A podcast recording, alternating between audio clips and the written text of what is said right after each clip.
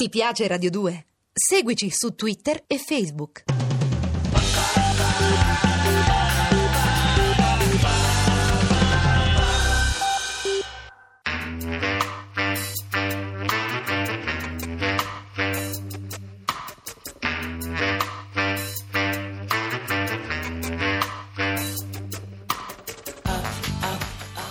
Alle 8 della sera. Il racconto delle cose e dei fatti.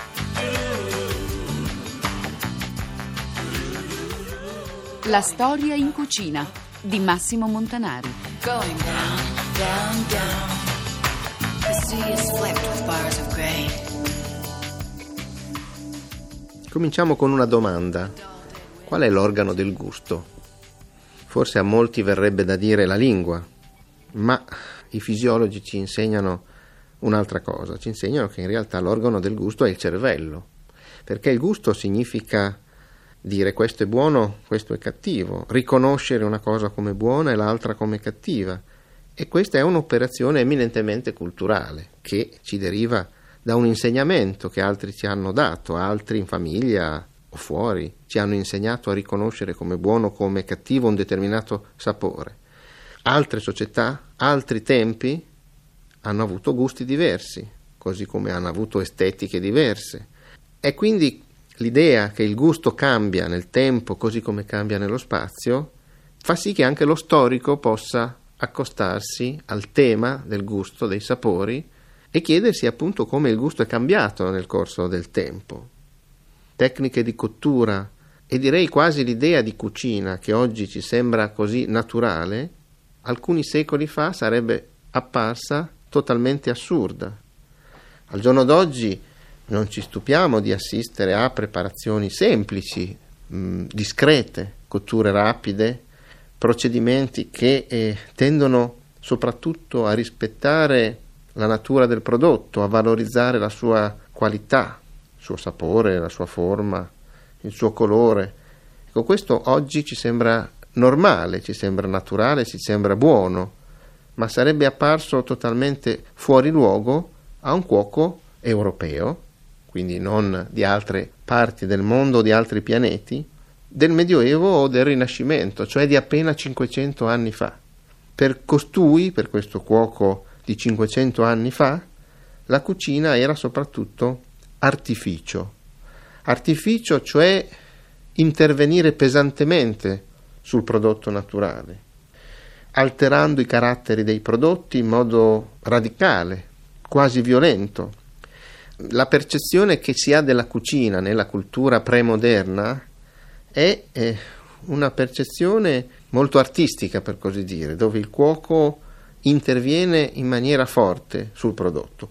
Si dirà che questo accade anche oggi ed è vero, però l'estetica prevalente, per estetica intendo il gusto prevalente al giorno d'oggi, è quello del rispetto della natura. Ecco, il rispetto della natura è un concetto totalmente assente all'interno delle pratiche di cucina fino a un'epoca molto vicina a noi.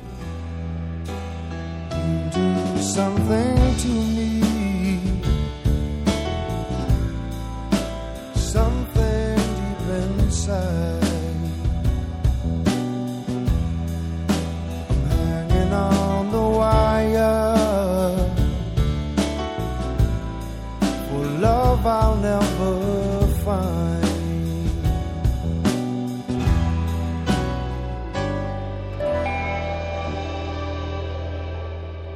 Distinguere i sapori oggi è abbastanza normale.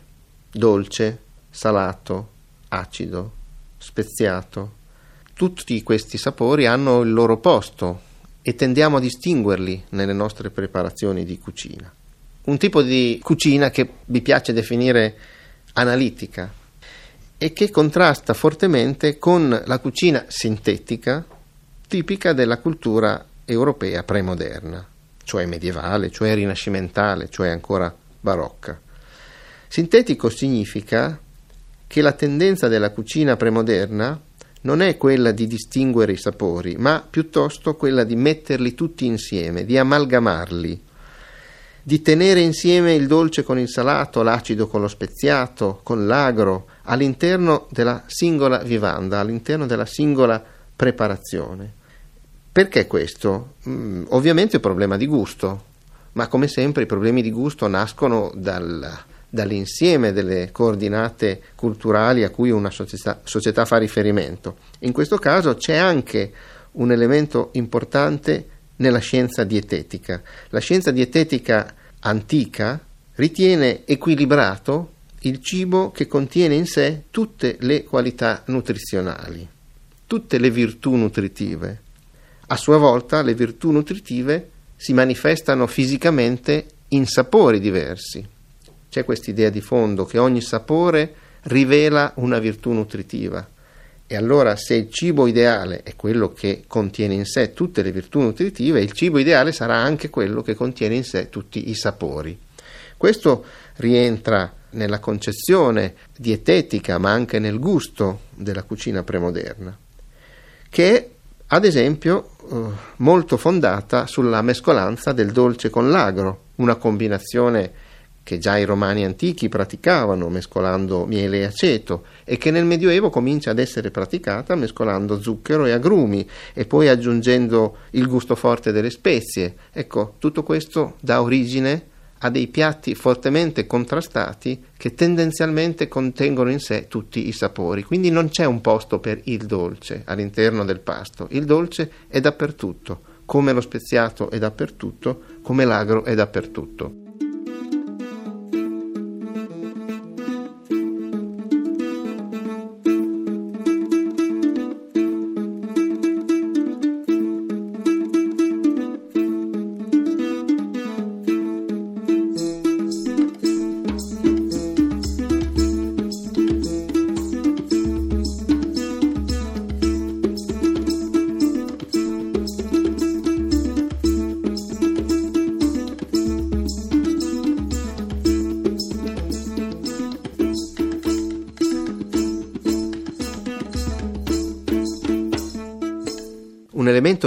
Importante della cucina, oltre evidentemente al sapore degli alimenti, è il colore.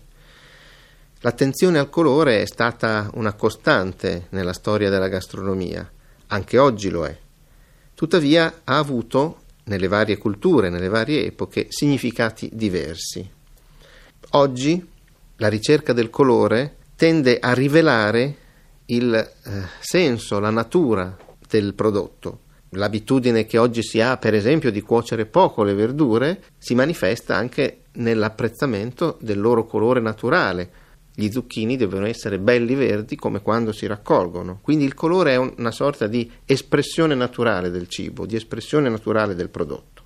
Nella cucina antica, medievale, rinascimentale, diciamo nella cucina premoderna, l'aspetto cromatico, il colore delle vivande invece serviva come artificio quasi pittorico, cioè era un intervento esterno che il cuoco faceva modificando, non rivelando la natura dell'alimento, ma modificandola, quindi conferendo colori artificiali con ingredienti estranei a ogni singola vivanda.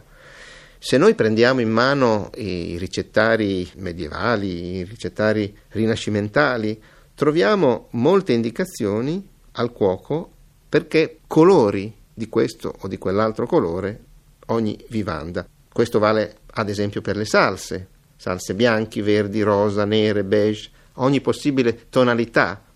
La maggior parte delle salse anzi prende nome dal colore con cui viene ottenuta, ma anche le vivande vengono colorate in questo o in quel modo o magari estratti multicolori. Si usano sostanze diverse che fanno assomigliare la cucina a una specie di laboratorio chimico. Il riso, il latte di mandorla si utilizza per ottenere il bianco, le erbe per il verde, la cannella per il beige, le bacche selvatiche per il rosa o per il blu, lo zafferano o l'uovo per il giallo. Ecco, il giallo è un colore particolarmente importante nella cucina antica perché ha un valore simbolico molto forte. Il giallo è come l'immagine gastronomica dell'oro, è come in pittura il quadro eh, eccellente ha un fondo dorato, così in cucina il piatto eccellente deve essere colorato di giallo. C'è solo un colore che fatica ad apparire nella cucina tradizionale ed è il rosso. Solamente in età molto recente la diffusione della salsa di pomodoro ha reso familiare ai nostri occhi questo colore che risultava piuttosto estraneo. In realtà anche l'oro si potrebbe mangiare e c'è qualcuno che lo consiglia, magari per scopi terapeutici o di prestigio, ma l'oro costa tantissimo. E allora un vecchio proverbio fiammingo ci insegna che finché siamo su questa terra dobbiamo accontentarci di vivande allo zafferano e poi nell'altro mondo ci toccherà l'oro.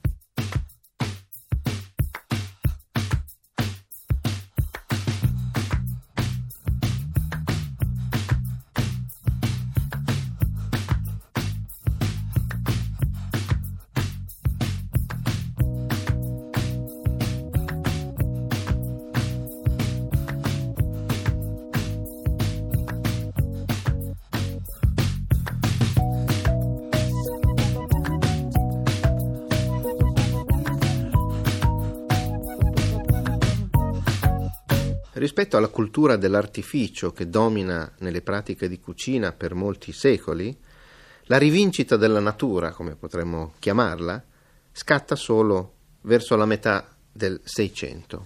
Un cuoco francese, più o meno in quel periodo, scrive all'inizio di una sua opera una frase che potrebbe sembrare di una banalità sconcertante. Ve la leggo. La zuppa di cavolo deve sapere di cavolo il porro di porro, la rapa di rapa. È un'affermazione apparentemente innocente, in realtà si tratta di una vera rivoluzione che rovescia modi di pensare e di mangiare del tutto diversi, consolidati da secoli.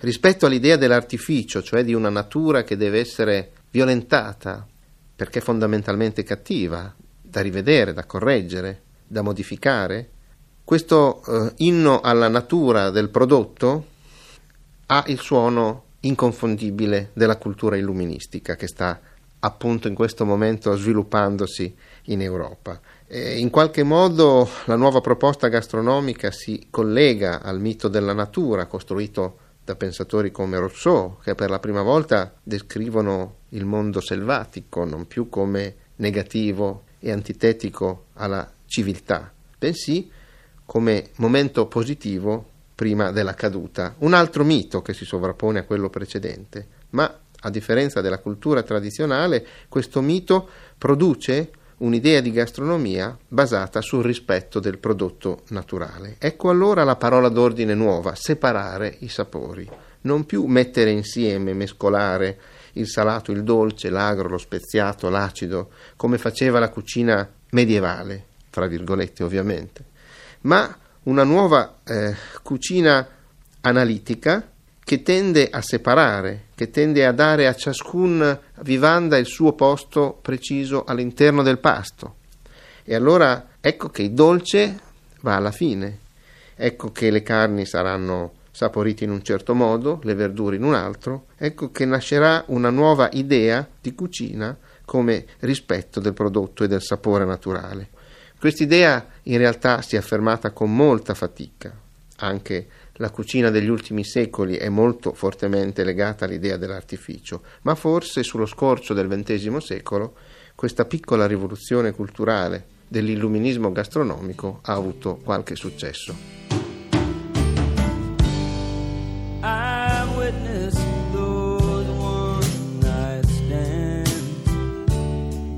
Must have played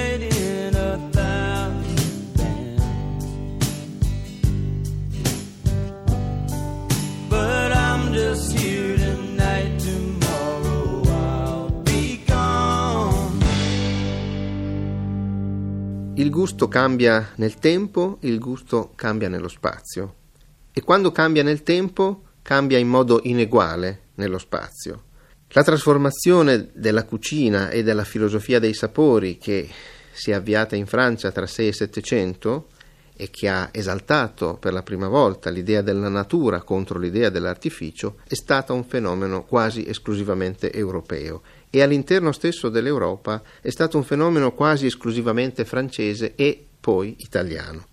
In realtà ancora oggi, se noi guardiamo le cucine di alcune regioni europee, come soprattutto quelle centro-orientali, troviamo schemi e, e, pratiche molto legate alla tradizione medievale e rinascimentale. Basta pensare agli accostamenti di dolce, agro e di salato tipici della cucina tedesca, la selvaggina con la composta di mirtilli è un relitto della cucina medievale. Basta pensare alla preponderanza delle spezie e del piccante in certe cucine dell'est.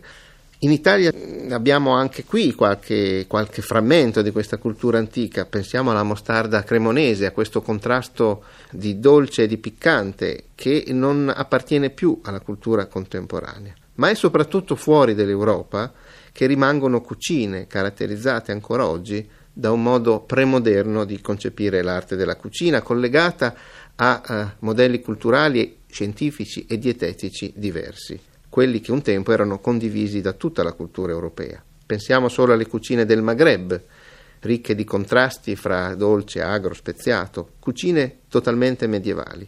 Pensiamo anche all'agrodolce cinese che in qualche modo ripropone una cultura medico-dietetica di stampo antico. E questo uno dei motivi per cui un viaggio nello spazio può rivelarsi sul piano gastronomico assai simile ad un viaggio nel tempo.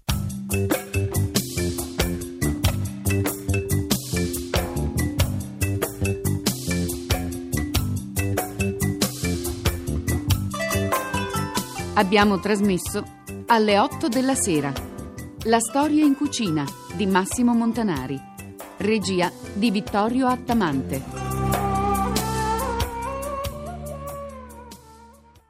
Ti piace Radio 2? Seguici su Twitter e Facebook.